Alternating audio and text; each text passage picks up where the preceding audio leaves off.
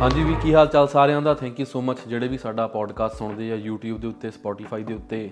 ਤੇ ਮੰਗੇ ਹੁਣ ਤਾਂ ਮੈਨੂੰ ਲੱਗਦਾ ਤੂੰ ਐਪਲ ਤੇ ਵੀ ਪਾਉਣ ਲੱਗ ਪਿਆ, ਐਪਲ ਪੋਡਕਾਸਟ। ਹਾਂਜੀ ਐਪਲ ਤੇ ਵੀ ਪਿਆ ਹੋਇਆ। ਹਾਂਜੀ ਠੀਕ ਆ। ਤੇ ਹੋਰ ਚਾਹ ਚੂ ਬਣਾ ਲਈ? ਚਾਹ ਦਾ ਕੱਪ ਫੜਿਆ ਸੀ ਹੱਥ ਦੇ ਵਿੱਚ। ਚਾਹ ਦਾ ਕੱਪ ਤੋਂ ਯਾਰ ਮੈਨੂੰ ਗੱਲ ਯਾਦ ਆਈ ਇੱਕ। ਸਾਰਿਆਂ ਨੂੰ ਪਿਆਰ ਭਰੀ ਸਤਿ ਸ੍ਰੀ ਅਕਾਲ। ਤੇ 4 ਪੋਡਕਾਸਟ ਕੀਤੇ ਨੇ, ਬਹੁਤ ਵਧੀਆ ਰਿਸਪੌਂਸ ਆ, ਧੰਨਵਾਦ ਸਾਰਿਆਂ ਦਾ। ਤੇ ਇੱਕੋ ਰਿਕੁਐਸਟ, ਆਪਣੇ ਸ਼ੁਰੂ 'ਚ ਹੀ ਮਿਹਨਤ ਕਰ ਲੈਣੀ ਇਹਨਾਂ ਦੀ ਮਾੜੀ ਜੀ। ਜੇ ਵਧੀਆ ਲੱਗੇ ਇੱਕ ਜਣੇ ਨੂੰ, ਆਪਣੇ ਦੋਸਤ ਨੂੰ ਕਹਿ ਦਿਆ ਕਰੋ ਬਾਈ ਸੁਣਿਆ ਕਰ, ਤੇ ਸਹੀ ਗੱਲ ਆ, ਬਸ ਉਹ ਹੌਸਲਾ ਮਿਲ ਜਾਂਦਾ। ਇੰਨੀ ਗੱਲ ਕਰਨੀ ਆ। ਤੇ ਚਾਹ ਤੋਂ ਗੱਲ ਯਾਦ ਆਈ ਕਿ ਮੈਨੂੰ ਯਾਦ ਆ ਕਿ ਜਨਵਰੀ 2 ਜਾਂ 3, ਮੈਨੂੰ ਐਗਜ਼ੈਕਟ ਡੇਟ ਨਹੀਂ ਯਾਦ, 2013 ਦੇ ਵਿੱਚ, ਮਤਲਬ ਕਿ ਜਨਵਰੀ 1 ਨਹੀਂ ਸੀ ਪਰ 2 ਜਾਂ 3 ਚੋਂ ਇੱਕ ਤਰੀਕ ਸੀ। ਭਾਜੀ ਹੁਣੀ ਘਰੇ ਨਹੀਂ ਸੀ, ਮੈਂ ਇਹਨਾਂ ਦੀ ਬੇਸਮੈਂਟ ਚੱਲ ਗਿਆ। ਤੇ ਉਦੋਂ ਸਾਡੀ ਗੱਲ ਹੋਈ ਕਿ ਉੱਦਣ ਇਹਨਾਂ ਗੱਲ ਕੀਤੀ, ਗਰੋਸਰੀ ਲੈ ਕੇ ਆਏ। ਅਤੇ ਮੈਂ ਇਹਨੂੰ ਦੱਸਿਆ ਕਿ ਭਾਜੀ ਮੈਨੂੰ ਤਾਂ ਯਾਰ ਕੁਛ ਬਣਾਉਣਾ ਨਹੀਂ ਆਉਂਦਾ। ਸਹੀ ਗੱਲ। ਅਤੇ ਇਹਨੂੰ ਮੈਂ ਕਿਹਾ ਭਾਜੀ ਭਾਂਡੇ ਮੈਂ ਮਾਂਜਦਾ ਕਰੂੰਗਾ, ਜਿੱਦਾਂ ਕਿ ਪਿਛਲੇ ਪੌਡਕਾਸਟ ਦੱਸਿਆ ਸੀਗਾ ਕਿ ਬਾਕੀ ਕੰਮ ਤੁਹਾਡਾ ਹੈ ਨਾ। ਚਲੋ ਸਟੋਰੀ ਕਰਦੇ ਸ਼ਾਰਟ। ਅਤੇ ਉੱਦਣ ਖਾ ਪੀ ਕੇ ਭਾਂਡੇ ਰੱਖ ਕੇ ਸੌਂ ਗਏ ਅਤੇ ਸਵੇਰੇ ਉੱਠੇ ਅਤੇ ਮੈਂ ਆਪਣਾ ਕੰਮ ਸ਼ੁਰੂ ਕਰਤਾ ਭਾਂਡੇ ਮਾਂਜਣ ਦਾ। ਅਤੇ ਬਾਲੀ ਬਾਦਸ਼ਾਹ ਜੀ ਉੱਠੇ ਅਤੇ ਮੈਨੂੰ ਕਹਿੰਦੇ ਕਿ ਬੰਗੇ ਚੱਲ ਚਾਹ ਬਣਾ ਲਾ, ਹੈ ਨਾ। ਅਤੇ ਮੈਂ ਕਿਹਾ ਦੇਖੋ ਮੈਂ ਤਾਂ ਦੇਖਣਾ ਸੀਗਾ ਵੀ ਮੁੰਡੇ ਨੂੰ ਚਾਹ ਬਣਾਉਣੀ ਆਉਂਦੀ ਕਿ ਨਹੀਂ ਆਉਂਦੀ। ਮੈਂ ਇਹਨੂੰ ਕਹਿ ਬੈਠਾ, ਮੈਂ ਕਿਹਾ ਯਾਰ ਬੰਗੇ ਭਾਂਡੇ ਛੱਡ, ਤੂੰ ਚਾਹ ਬਣਾ ਦੇ। ਕਹਿੰਦਾ ਚਾਹ ਬਣਾ ਦੂੰਗਾ। ਮੈਂ ਕਿਹਾ ਹਾਂ ਚੱਲ। ਕਹਿੰਦਾ ਬਾਬੇ ਮੈਂ ਬਣਾ ਕੇ ਦੇਖਦਾ। ਮੈਂ ਕਿਹਾ ਚੱਲ ਦੇਖ ਲੈ ਬਣਾ ਕੇ। ਦੇਖਦਾ ਨਹੀਂ, ਮੈਨੂੰ ਪੂਰਾ ਵਿਸ਼ਵਾਸ ਸੀ ਕਿ ਮੈਂ ਬਣਾ ਕੇ ਦੇਖਦਾ, ਮਤਲਬ ਮੈਨੂੰ ਪੂਰਾ ਵਿਸ਼ਵਾਸ ਸੀ ਕਿ ਮੈਂ ਵਧੀਆ ਬਣਾਉਂਗਾ ਨਾ। ਸੋ ਮੈਂ ਬਣਾਈ ਚਾਹ। ਅਤੇ ਨਾ ਇੱਕ ਸਿਆਣਿਆਂ ਦੀ ਨਹੀਂ ਗੱਲ, ਵੈਸੇ ਤਾਂ ਮੀਮ ਹੀ ਆ ਕਿ ਕੰਮ ਇਹੋ ਜਿਹਾ ਕਰੋ ਕਿ ਮੋਹਰਲਾ ਬੰਦੇ ਕਹੇ ਤੂੰ ਭਰਾਵਾ ਰਹਿਣ ਦੇ ਮੈਂ ਆਪ ਹੀ ਕਰ ਲੈਂਦਾ। ਅੱਛਾ ਜਿੱਦਾਂ ਯਾਰ ਹੁਣ ਮੈਨੂੰ ਲੱਗਦਾ ਜਿੱਦਾਂ ਨਾ 20-30 ਸਾਲ ਬਾਅਦ ਜਿੱਦਾਂ ਆਪਾਂ ਹੁਣ ਗੱਲਾਂ ਕਰਦੇ ਨਾ, ਸਿਆਣਿਆਂ ਨੇ ਮੁਹਾਵਰਾ ਕਿਹਾ ਆ, ਸਿਆਣਿਆਂ ਨੇ ਆਹ ਕਿਹਾ ਆ। ਮੈਨੂੰ ਲੱਗਦਾ 30-35 ਸਾਲ ਬਾਅਦ ਇੱਦਾਂ ਕਿਹਾ ਕਰਨਾ, ਸਿਆਣਿਆਂ ਨੇ ਮੀਮ ਬਣਾਏ ਆ। ਹਾਂ ਹੈ ਨਾ। ਸੋ ਮੈਂ ਬਣਾਈ ਚਾਹ ਬਣਾ ਕੇ ਭਾਜੀ ਉਹਨਾਂ ਨੇ ਦਿੱਤੀ। ਮੈਂ ਚਾਹ, ਮੈਂ ਕਿਹਾ ਭਾਜੀ ਆ ਲਓ। ਅਤੇ ਭਾਜੀ ਉਹਨਾਂ ਨੇ ਇੱਦਾਂ ਚਾਹ ਫੜੀ ਅਤੇ ਐਂ ਪੀਤੀ। ਸ਼ੂਗਰ ਕਰਨ ਸਿੰਕ ਕੋਲ ਖੜਾ ਸੀਗਾ ਅਤੇ ਭਾਈ ਉਹਨਾਂ ਦਾ ਮੂੰਹ ਐਂ ਹੀ ਰਹਿ ਗਿਆ ਅਤੇ ਸਿੰਕ ਕੋਲ ਖੜੇ ਨਾਲ ਹੀ ਭਾਈ ਨੇ ਥੁੱਕਤਾ। ਸ਼ੂਗਰ ਕਰਨ ਸਿੰਕ ਕੋਲ ਖੜਾ ਸੀਗਾ। ਅਤੇ ਉੱਦਣ ਫਿਰ ਬਾਈ ਉਹਨਾਂ ਨੇ ਕਿਹਾ ਵੀਰੇ ਬੰਗੇ ਦੇਖ ਚਾਹ ਵੀ ਮੈਂ ਆਪ ਹੀ ਬਣਾ ਲਿਆ ਕਰੂੰਗਾ, ਤੂੰ ਭਾਂਡੇ ਮਾਂਜਿਆ ਕਰ, ਤੂੰ ਭਾਂਡੇ ਵਾ ਵਧੀਆ ਮਾਂਜਦੇ। ਹਾਂ ਚਾਹ ਵੀ ਤੈਨੂੰ ਬੈੱਡ ਟੀ ਦਿਆ ਕਰੂੰਗਾ ਮੈਂ ਸਵੇਰੇ, ਇਹਨੂੰ ਪ੍ਰੋਮਿਸ ਕੀਤਾ ਸੀ ਮੁੰਡੇ ਨੂੰ। ਹਾਂ ਸੋ ਇਹ ਸਾਡੀ ਇੱਕ ਨਿੱਕੀ ਜਿਹੀ ਸਟੋਰੀ ਸੀਗੀ। ਅਤੇ ਉਸ ਤੋਂ ਬਾਅਦ ਜਿਹੜੀ ਦੂਜੀ ਗੱਲ ਇਹ ਆ ਕਿ ਦੇਖੋ ਜੀ ਦੁਨੀਆ ਦੇ ਵਿੱਚ ਟੈਨਸ਼ਨਾਂ ਬਹੁਤ ਵੱਧ ਗਈਆਂ ਨੇ, ਬਹੁਤ ਜ਼ਿਆਦਾ। ਡੋਨਲਡ ਟਰੰਪ ਨੇ ਆਪਣੇ ਜਿਹੜਾ ਉਹਦਾ ਸੋਸ਼ਲ ਮੀਡੀਆ ਹੈਂਡਲ ਆ ਜਿਹੜਾ ਉਹਦਾ ਆਪਣਾ ਆ, ਮੈਨੂੰ ਨਾਮ ਨਹੀਂ ਉਹਦਾ ਯਾਦ ਆ ਰਿਹਾ, ਟਰੂਥ ਸੋਸ਼ਲ ਆ ਉਹਦੀ ਐਪ ਆਪਣੀ, ਉਹਦੇ 'ਤੇ ਉਹਨੇ ਇੱਕੋ ਪਾਇਆ ਸੀ World War III। ਉਹ ਯਾਰ ਬੇਸਿਕਲੀ ਮੇਰੇ ਖਿਆਲ ਨਾਲ ਮੋਸਟਲੀ ਆਪਣੀ ਕਮਿਊਨਿਟੀ ਇਹਨਾਂ ਚੀਜ਼ਾਂ ਨੂੰ ਫੋਲੋ ਨਹੀਂ ਕਰਦੀ, ਅਸੀਂ ਵੀ ਥੋੜ੍ਹਾ ਕਰਨ ਲੱਗੇ ਹੁਣ। ਅਤੇ ਉਹਦੇ ਵਿੱਚ ਇਹ ਆ ਕਿ ਜਿਹੜੀ ਬ੍ਰਿਕਸ ਦੀ ਆਪਾਂ ਗੱਲ ਕੀਤੀ ਲਾਸਟ ਟਾਈਮ ਹੈ ਨਾ, ਜਿਹੜਾ ਚਾਈਨਾ, ਰਸ਼ੀਆ, ਇੰਡੀਆ, ਜਿਹੜੀ ਵੱਡੀਆਂ 3 ਕੰਟਰੀਆਂ ਨੇ, ਨਾਲ 2 ਕੰਟਰੀਆਂ ਹੋਰ ਨੇ, ਉਹ ਐਕਚੁਅਲ ਦੇ ਵਿੱਚ ਜਿਹੜਾ US ਡਾਲਰ ਨੂੰ ਥੱਲੇ ਸਿੱਟਣ ਦੀ ਕੋਸ਼ਿਸ਼ ਕਰ ਰਹੀਆਂ ਨੇ ਨਾ, ਉਹਦੇ ਕਰਕੇ ਹੁਣ US ਐਕਚੁਅਲ 'ਚ ਵਾਰ ਖੇਡਣਾ ਜਾ ਰਿਹਾ, ਕਿਉਂਕਿ US ਹੈਗਾ ਸਭ ਤੋਂ ਵੱਡੀ ਪਾਵਰ ਆ ਰਾਈਟ ਨੂੰ, ਅਤੇ ਉਹ ਇੰਨੀ ਛੇਤੀ ਤਾਂ ਆਪਣੇ US ਦੀ ਵੈਲਿਊ ਡਾਊਨ ਹੋਣ ਨਹੀਂ ਦੇਗਾ, ਹੈ ਨਾ। ਅਤੇ ਉਹਦੇ ਕਰਕੇ ਸਹੀ ਆ ਵੀਰੇ। ਹਾਂ ਗੱਲ ਸਹੀ ਆ। ਅਤੇ ਦੂਜੀ ਗੱਲ ਇਹ ਆ ਕਿ ਜਿਹੜਾ ਚਾਈਨਾ ਦਾ, ਇਹਨਾਂ ਦਾ ਬ੍ਰਿਕਸ ਦਾ ਰੌਲਾ ਆ, ਕੱਲ੍ਹ ਮੈਂ ਇੱਕ ਵੀਡੀਓ ਦੇਖ ਰਿਹਾ ਸੀ ਅਤੇ ਉਹਦੇ ਵਿੱਚ ਉਹਨਾਂ ਨੇ ਦੱਸਿਆ ਕਿ ਪਹਿਲੀ ਗੱਲ ਤਾਂ ਇਹ ਜਿਹੜੀ 3 ਕੰਟਰੀਆਂ ਵੱਡੀਆਂ ਮਿਲੀਆਂ ਨੇ, ਇਹਨਾਂ ਦੀ ਆਪਸ 'ਚ ਨਹੀਂ ਬਣਦੀ। ਸਹੀ ਗੱਲ ਆ। ਸੋ ਜਿਹੜਾ ਚਾਈਨਾ ਦਾ ਇੰਡੀਆ ਨਾਲ ਐਡਾ ਵੱਡਾ ਡਿਸਪਿਊਟ ਚੱਲ ਰਿਹਾ, ਇੱਕ ਤਾਂ ਜੰਮੂ ਕਸ਼ਮੀਰ ਦੇ ਉੱਪਰ ਇੱਕ ਛੋਟਾ ਜਿਹਾ ਲੈਂਡ ਆ ਉਹਦੇ ਕਰਕੇ, ਉਸ ਤੋਂ ਬਾਅਦ ਹੁਣ ਨਾਰਥ ਈਸਟ ਦੇ ਵਿੱਚ ਉਹਨਾਂ ਨੇ ਇੱਕ ਸਟੇਟ ਦੀਆਂ ਬਾਈ ਉਹਨੇ 7 ਸਿਟੀਆਂ ਦੇ ਨਾਮ ਚੇਂਜ ਕਰਤੇ ਚਾਈਨਾ ਨੇ, ਜਿਹੜੇ ਕਿ ਇਹਨਾਂ ਡਿਸਪਿਊਟ ਬਹੁਤ ਵੱਡੇ ਲੈਵਲ। ਅਸਾਮ ਵੱਲ ਆ ਸ਼ਾਇਦ ਉਹ, ਹੈ ਨਾ। ਹਾਂ ਅਸਾਮ ਵੱਲ ਲੱਗੇ ਮੈਨੂੰ ਐਗਜ਼ੈਕਟਲੀ ਉੱਧਰ, ਮੈਨੂੰ ਲੱਗਦਾ ਜਿੱਥੇ 3 Idiots ਫਿਲਮ ਸ਼ੂਟ ਨਹੀਂ ਹੋਈ ਸੀਗੀ, ਜਿੱਥੇ ਲਾਸਟ ਸੀਨ ਸੀਗਾ ਅਮੀਰ ਖਾਨ ਅਤੇ ਕਰੀਨਾ ਕਪੂਰ ਦਾ, ਜਿਹੜੀ ਲੇਕ ਵਾਲੀ ਜਗ੍ਹਾ ਆ ਉਹ। ਹਾਂ ਮੈਨੂੰ ਲੱਗਦਾ ਉੱਤੇ ਵੀ ਹੁਣ ਮਤਲਬ ਕਬਜ਼ਾ ਹੋ ਗਿਆ ਆ ਚਾਈਨਾ ਦਾ। ਸੋ ਬੇਸਿਕਲੀ ਦੇਖ ਲਓ, ਇੰਨੀ ਨਹੀਂ ਬਣਦੀ ਹੈਗੀ, ਚਾਈਨਾ ਦੀ ਨਹੀਂ ਬਣਦੀ, ਇੰਡੀਆ ਦੀ ਨਹੀਂ ਬਣਦੀ, ਚਾਈਨਾ ਦੀ ਰਸ਼ੀਆ ਨਾਲ ਨਹੀਂ ਬਣਦੀ, ਇੰਡੀਆ ਦੀ ਰਸ਼ੀਆ ਨਾਲ ਚਲੋ ਬਣਦੀ ਆ। ਚਲੋ ਐਨੀਵੇਜ਼ ਰਲਾ ਮਿਲਾ ਕੇ ਆਪਣਾ ਮੁੱਦਾ ਇਹ ਆ ਬਈ ਟਰੰਪ ਨੇ ਤਾਂ ਵੀਰੇ ਕਹਿ ਦਿੱਤਾ ਤਿਆਰੀ ਰੱਖੋ। ਹਾਂ ਬਾਈਡਨ ਵੀ ਤਿਆਰ 2000 ਹਾਂ ਬਾਈਡਨ ਵੀ ਤਿਆਰੀ 2024 'ਚ ਕਹਿੰਦੇ ਤਿਆਰੀ ਰੱਖੋ ਪੂਰੀ। ਹਾਂ ਅਤੇ ਹੁਣ ਦੇਖੋ ਕਰ ਲਿਓ, ਕੋਵਿਡ ਵੇਲੇ ਪਤਾ ਫਿਰ ਕੀ ਹੋਇਆ ਸੀਗਾ ਬਈ। ਹੁਣ ਦੇਖੋ ਅਸੀਂ ਨਾ ਅਸੀਂ ਬਈ ਕਿੰਨਾ ਰੋਂਦੇ ਰਹਿੰਦੇ ਹਾਂ ਕਿ ਇੰਡੀਆ 'ਚ ਐਂ ਆ, ਇੰਡੀਆ 'ਚ ਕਰਪਸ਼ਨ ਬਹੁਤ ਆ, ਇੰਡੀਆ 'ਚ ਮਤਲਬ ਕਿ ਉਹ ਜਿਹੜੇ ਵੱਡੇ ਵੱਡੇ ਨਾਮ ਨੇ ਜਿਹੜੇ ਆਪਣੇ ਬੰਦਿਆਂ ਨੇ ਗੌਰਮੈਂਟ ਰਨ ਕਰ ਰਹੇ ਨੇ। ਬਰੋ US, ਕੈਨੇਡਾ 'ਚ ਵੀ ਆਹੀ ਕੁਛ ਆ, ਠੀਕ ਆ। ਹਾਂ ਇਹ ਚਲੋ ਮੋਸਟਲੀ ਬੰਦਿਆਂ ਨੂੰ ਪਤਾ ਹੁੰਦਾ ਆ, ਪਤਾ ਨਹੀਂ ਵੀ ਹੁੰਦਾ। ਇੱਕ ਦੇਸ਼ 'ਚ ਬਹਿ ਕੇ ਨਾ ਦੂਜੇ ਦੇਸ਼ ਬੜੇ ਸੋਹਣੇ ਲੱਗਦੇ ਆ। ਉਹ ਜਿੱਦਾਂ ਇੰਗਲਿਸ਼ ਕਹਾਵਤ ਆ ਨਾ, grass is greener on the other side. ਇੱਕ ਨਾ ਮੈਨੂੰ ਲੱਗਦਾ ਹੁੰਦਾ ਆ ਗੌਰਮੈਂਟ ਸਾਰੀ ਦੁਨੀਆ 'ਚ ਨਾ ਇੱਕੋ ਤਰੀਕੇ ਨਾਲ ਚੱਲਦੀ ਆ। ਕਦੇ ਵੀ ਕਿਸੇ ਕੰਟਰੀ ਦਾ ਤੁਸੀਂ ਨਾ ਡਿਟੇਲ 'ਚ ਬਹਿ ਕੇ ਪੜ੍ਹਨ ਲੱਗ ਪਓ, ਉਹਦੀ ਹਿਸਟਰੀ ਖੋਲ੍ਹ ਕੇ ਵੀ ਹੋਇਆ ਕੀ ਆ, ਐਗਜ਼ੈਕਟਲੀ ਕਾਪੀ ਪੇਸਟ ਆ। ਹਰੇਕ ਕੰਟਰੀਆਂ ਦੇ ਵਿੱਚ ਇੱਕੋ ਹੀ ਪ੍ਰੋਸੀਜਰ ਵਾ, ਇੱਕੋ ਹੀ ਤਰੀਕੇ ਨਾਲ ਗੌਰਮੈਂਟਾਂ ਚੱਲਦੀਆਂ ਆ। ਇਹ ਕਿਸੇ ਵੀ ਕੰਟਰੀ ਡਿਫਰੈਂਟ ਨਹੀਂ ਹੁੰਦਾ। ਜੇ ਤੁਹਾਨੂੰ ਲੱਗਦਾ ਨਾ ਵੀ ਰਿਸ਼ਵਤ ਨਹੀਂ ਚੱਲਦੀ ਹੈਗੀ ਬਾਹਰਲੀਆਂ ਕੰਟਰੀਆਂ ਦੇ ਵਿੱਚ, ਇਹ ਬਹੁਤ ਭੁਲੇਖਾ ਆ। ਤੁਸੀਂ ਇੱਥੇ ਬਸ ਰੋਡ 'ਤੇ ਪੁਲਿਸ ਵਾਲੇ ਨੂੰ ਨਹੀਂ ਰਿਸ਼ਵਤ ਦੇ ਸਕਦੇ, ਵੱਖਰੀ ਗੱਲ ਆ। ਪਰ ਜਿਹੜੀ ਵੱਡੇ ਪੱਧਰ 'ਤੇ ਰਿਸ਼ਵਤ ਚੱਲਦੀ ਸ਼ਰੇਆਮ ਚੱਲਦੀ ਆ, ਇੱਥੇ ਵੀ ਕੋਈ ਚੱਕਰ ਨਹੀਂ ਗਾ। ਇੱਥੇ ਵੀ ਉਹਨੂੰ ਇਹ ਪਾਰਟੀ ਫੰਡਿੰਗ ਦਾ ਨਾਮ ਦੇ ਦਿੰਦੇ ਕਿ ਪਾਰਟੀ ਨੂੰ ਫੰਡ ਮਿਲਿਆ ਆ, ਹੈ ਨਾ। ਬਈ ਮੈਨੂੰ ਨਾ ਇੱਕ ਬੰਦਾ ਮਿਲਿਆ ਸੀਗਾ ਇੱਥੇ ਬਰੈਂਪਟਨ ਦੇ ਵਿੱਚ, ਉਹਨਾਂ ਦੇ ਅੱਗੇ ਕਾਨੂੰਨ ਦੇ ਵਿੱਚ ਨਾ ਉਹਨਾਂ ਨੇ ਇਹਦਾ ਥਾਂ ਲੈ ਕੇ ਨਾ ਘਰ ਬਣਾਉਣਾ ਸੀਗਾ। ਅਤੇ ਬਈ ਉਹਨਾਂ ਦੇ ਘਰ ਦੀ ਜ਼ਮੀਨ ਦੇ ਵਿੱਚ ਨਾ ਇੱਦਾਂ 7-8 ਦਰੱਖਤ ਆਉਂਦੇ ਸੀਗੇ, ਸੁਣੀ ਹੁਣ। ਅਤੇ ਉਹਨਾਂ ਨੇ ਇੱਦਾਂ ਮਤਲਬ ਕੁਛ ਪਾਸ ਪੂਸ ਕਰਾਉਣਾ ਹੋਣਾ, ਹੈ ਨਾ। ਸਿਟੀ ਵਾਲੇ ਕਹਿੰਦੇ ਵੀ ਤੁਸੀਂ ਦਰੱਖਤ ਤਾਂ ਵੱਢੇ ਨਹੀਂ ਸਕਦੇ ਹੈਗੇ। ਉਹ ਬੰਦੇ ਨੇ ਤਾਂ ਜੁਗਾੜ ਲਾਇਆ ਵੀ ਕੀ ਕੀਤਾ ਜਾਵੇ। ਕਰ ਕਰਾ ਕੇ ਜੀ ਕਹਿੰਦੇ ਤੁਸੀਂ ਡੋਨੇਸ਼ਨ ਦੇ ਦਿਓ 7 ਲੱਖ ਡਾਲਰ ਦੀ, ਫਿਰ ਤੁਸੀਂ ਵੱਢ ਲਓ ਦਰੱਖਤ। ਮਤਲਬ ਸਾਂਝੀ ਡੋਨੇਸ਼ਨ ਕਾਹਦੀ, ਦਰੱਖਤ ਵੱਢਣ ਦੀ ਕਾਹਦੀ ਡੋਨੇਸ਼ਨ। ਮਤਲਬ ਉਹ ਪੈਸੇ ਤੁਸੀਂ ਲੈ ਕੇ ਦਰੱਖਤ ਤਾਂ ਨਹੀਂ ਲਾਣੇ 7 ਮਿਲੀਅਨ ਦੇ। ਮਤਲਬ ਇੱਥੇ ਬਸ ਡੋਨੇਸ਼ਨ ਕਹਿ ਦਿੰਦੇ ਆ ਉਹਨਾਂ ਚੀਜ਼ਾਂ ਨੂੰ। ਬੇਸਿਕਲੀ ਸਾਰੀਆਂ ਗੌਰਮੈਂਟਾਂ ਨੂੰ ਰਨ ਜਿਹੜੀਆਂ ਕਾਰਪੋਰੇਸ਼ਨਾਂ ਕਰਦੀਆਂ ਨੇ, ਅਤੇ ਇਹਦੇ ਵਿੱਚ ਹੀ ਜਿਹੜਾ ਨਿਊ ਵਰਲਡ ਆਰਡਰ ਆ, ਸਾਡਾ ਟੌਪਿਕ ਨਹੀਂ ਹੈਗਾ, ਪਰ ਉਹ ਨਿਊ ਵਰਲਡ ਆਰਡਰ ਦੇ ਅਧੀਨ ਹੀ ਸਾਰਾ ਕੁਛ ਆਉਂਦਾ, ਹੈ ਨਾ। ਆਪਾਂ ਇੱਕ ਦਿਨ ਨਾ ਨਿਊ ਵਰਲਡ ਆਰਡਰ ਇਲੂਮੀਨਾਟੀ ਦੀ ਵੀ ਗੱਲ ਕਰਾਂਗੇ ਅਗਲੇ ਪੋਡਕਾਸਟ। ਉਹ ਕਰਾਂਗੇ ਆਪਾਂ ਕਿਸੇ ਦਿਨ। ਪਰ ਚੱਕਰ ਇਹ ਆ ਕਿ ਆਪਣੇ ਲੋਕੀ ਨਾ, ਚਲੋ ਜੇ ਕਿਸੇ ਨੇ ਸੁਣਨਾ ਹੋਇਆ ਸਾਨੂੰ ਜ਼ਰੂਰ ਕਮੈਂਟ ਕਰਕੇ ਦੱਸਿਓ, ਪਰ ਆਪਣੇ ਲੋਕੀ ਇਹਨਾਂ ਚੀਜ਼ਾਂ ਨੂੰ ਸੁਣਦੇ ਨਹੀਂ ਆ। ਤੂੰ ਹੁਣ ਮੈਂ ਤੁਹਾਨੂੰ ਦੱਸਦਾ ਬਾਲੀ, ਤੂੰ ਪਿੰਡ ਚੱਲ ਜਾ ਸਾਡੇ, ਜਾਂ ਆਪਣੇ ਵੀ ਮਾਲਪੁਰ ਚੱਲ ਜੀ, ਤੂੰ ਕਿਸੇ ਨੂੰ ਕਹਿ ਦੇ ਕਿ ਅੰਕਲ ਜੀ, ਬਾਬਾ ਜੀ ਜਾਂ ਦਾਦਾ ਜੀ, ਜਿਹੜੀ ਦੁਨੀਆ ਨੂੰ ਆ ਨਾ, ਇਹ ਇੱਕ ਉੱਪਰ ਟੌਪ ਦੇ ਬੰਦੇ ਬੈਠੇ ਉਹੀ ਰਨ ਕਰਦੇ ਆ। ਉਹਨਾਂ ਨੇ ਨਾਲੇ ਤੁਹਾਨੂੰ ਇਹ ਗੰਦੀ ਜੀ ਗਾਲ ਕੱਢਣੀ ਕਿ ਚੱਲ ਤੁਰ ਜਾ ਇੱਥੋਂ, ਸਾਨੂੰ ਸਮਝਾਉਣ ਲੱਗਾ ਅਸੀਂ ਦੁਨੀਆ ਦੇਖੀ ਆ। ਸੋ ਬੇਸਿਕਲੀ ਇਹ ਸਾਰੀ ਕੌਨਸਪੀਰੇਸੀ ਥਿਊਰੀਆਂ ਹੁੰਦੀਆਂ ਨੇ, ਪਰ ਥਿਊਰੀ ਵੀ ਕਹਿੰਦੇ ਜਦੋਂ ਧੂੰਆਂ ਨਿਕਲਦਾ ਆ ਤਾਂ ਅੱਗ ਲੱਗੀ ਹੁੰਦੀ ਤਾਂ ਹੀ ਧੂੰਆਂ ਨਿਕਲਦਾ, ਸਿੰਪਲ ਇਜ਼ ਦੈਟ, ਹੈ ਨਾ। ਸਹੀ ਗੱਲ।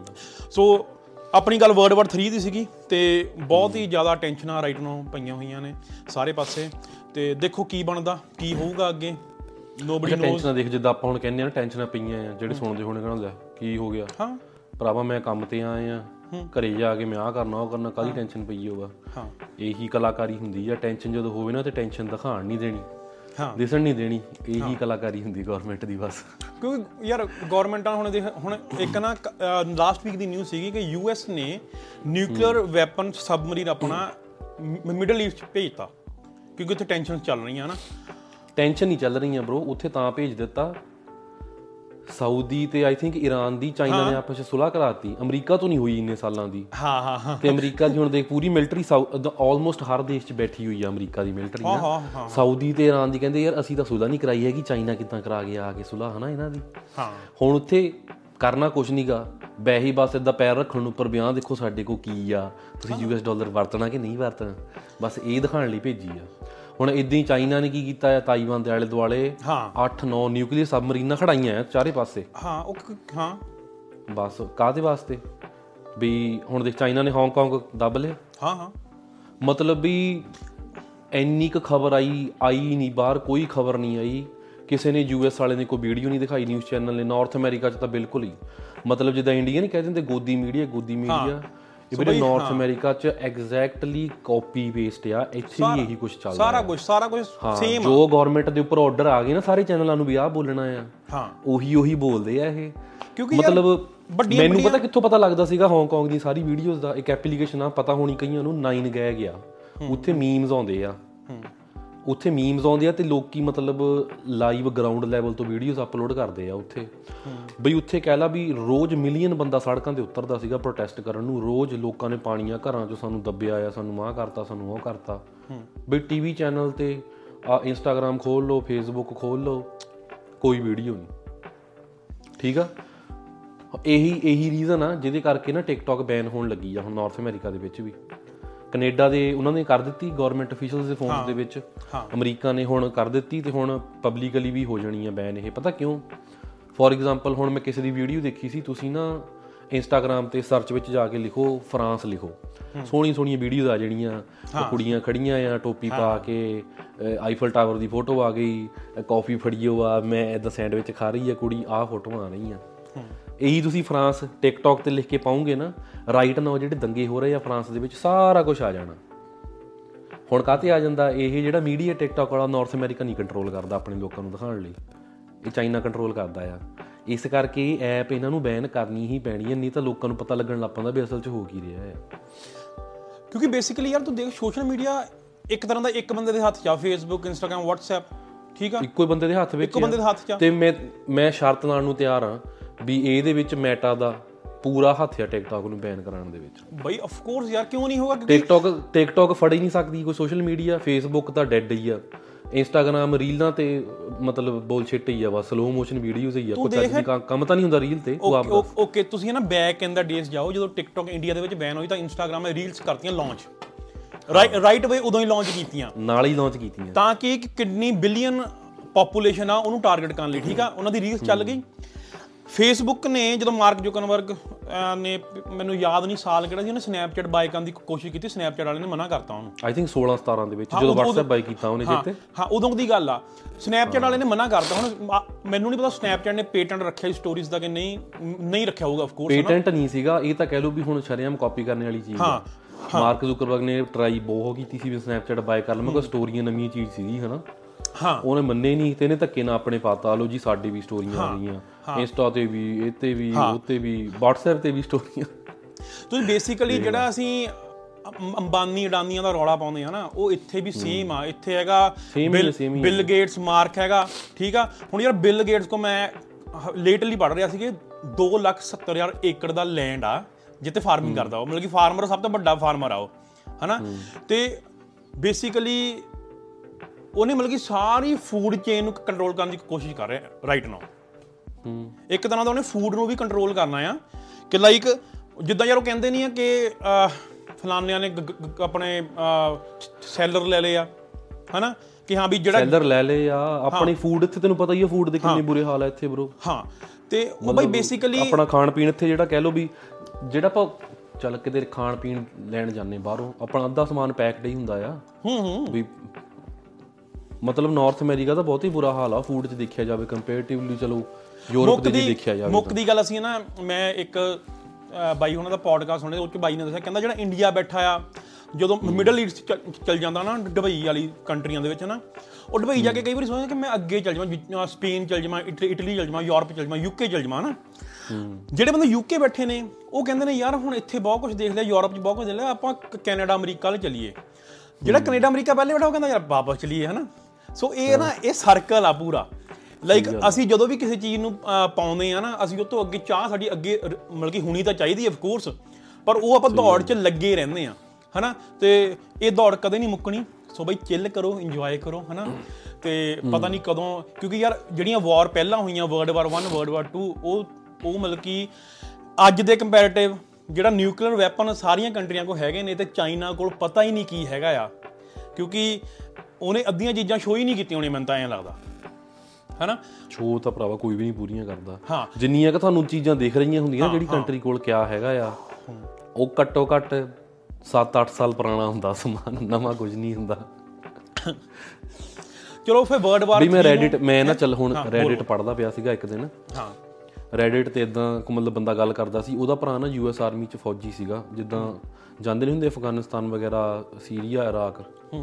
ਮਤਲਬ ਬੰਦੇ ਨੇ ਕਮੈਂਟ ਮਾਰ ਕੇ ਦੱਸਿਆ, ਕਹਿੰਦਾ ਵੀ ਮੇਰਾ ਭਰਾ ਜਦੋਂ ਆਇਆ ਨਾ, ਕਹਿੰਦਾ ਉਹਨੇ ਮੈਨੂੰ ਦੱਸਿਆ ਵੀ ਇੱਦਾਂ ਦੀ ਟੈਕਨੋਲੋਜੀ ਹੈ US ਕੋਲ, ਜਿੱਦਾਂ ਯਾਰ ਵੀਡੀਓ ਗੇਮ 'ਚ ਨਹੀਂ ਹੁੰਦਾ ਤੁਸੀਂ ਪਾਵਰ ਲੈ ਲਓ ਕੰਧ ਦੇ ਆਰ ਪਰ ਦੇਖ ਸਕਦੇ ਆ। ਹਾਂ ਲਿਟਰਲੀ ਕਹਿੰਦਾ ਵੀ US ਕੋਲ ਇਸ ਵੇਲੇ ਇੱਦਾਂ ਦੀਆਂ ਗੰਨਾਂ ਆ, ਤੁਸੀਂ ਕੰਧ ਦੇ ਆਰ ਪਰ ਦੇਖ ਕੇ ਵਿੱਚੋਂ ਬੰਦਾ ਮਾਰ ਸਕਦੇ ਆ। ਹੁਣ ਮਤਲਬ ਵਾਈਫਾਈ ਟੈਕਨੋਲੋਜੀ ਯੂਜ਼ ਕਰਕੇ ਨਾ ਆਲਮੋਸਟ ਫਿਗਰ ਆਊਟ ਜਿਹਾ ਕਰ ਲੈਂਦੇ ਵੀ ਬੰਦਾ ਕਿੱਥੇ ਕੁ ਖੜਾ ਆ, ਮਤਲਬ ਕੰਧ ਦੇ ਪਰਲੇ ਪਾਸੇ ਦੇਖ ਲਾ। ਰੈਡਿਟ ਤੋਂ ਮੈਨੂੰ ਇੱਕ ਗੱਲ ਯਾਦ ਆਈ, ਸੌਰੀ ਟੂ ਸੇ, ਜਿਹੜੇ ਆਪਣੀ ਕਮਿਊਨਿਟੀ ਆ, ਪੰਜਾਬੀ ਕਮਿਊਨਿਟੀ ਆ, ਇੰਡੀਅਨ ਕਮਿਊਨਿਟੀ ਕਹਿ ਲਾ, ਮੈਨੂੰ ਇੰਡੀਅਨ ਮਤਲਬ ਪੰਜਾਬੀ ਕਹਿੰਦਾ ਮੈਂ ਬੇਸਿਕਲੀ, ਰੈਡਿਟ 'ਤੇ ਬਹੁਤ ਘੱਟ ਆ, ਹੈ ਨਾ। ਕਿਉਂਕਿ ਰੈਡਿਟ ਬਹੁਤ ਟਵਿੱਟਰ 'ਤੇ ਹੁਣ ਮਸੀਂ ਜਾ ਕੇ ਆਏ 2-3 ਸਾਲਾਂ ਤੋਂ। ਦੇਖ ਬਰੋ ਚੱਕਰ ਪਤਾ ਕੀ ਆ, ਆਪਣਿਆਂ ਨੂੰ ਹੈਗਾ ਕਿ ਟਿਕਟੋਕ 'ਤੇ ਵੀਡੀਓ ਦੇਖ ਲਈ, ਉਹ ਫਲਾਨੀ ਜਾ ਰਹੀ ਆ, ਪੁੱਠੀ ਹੋ ਗਈ ਆ, ਸਿੱਧੀ ਹੋ ਗਈ ਆ, ਬਸ।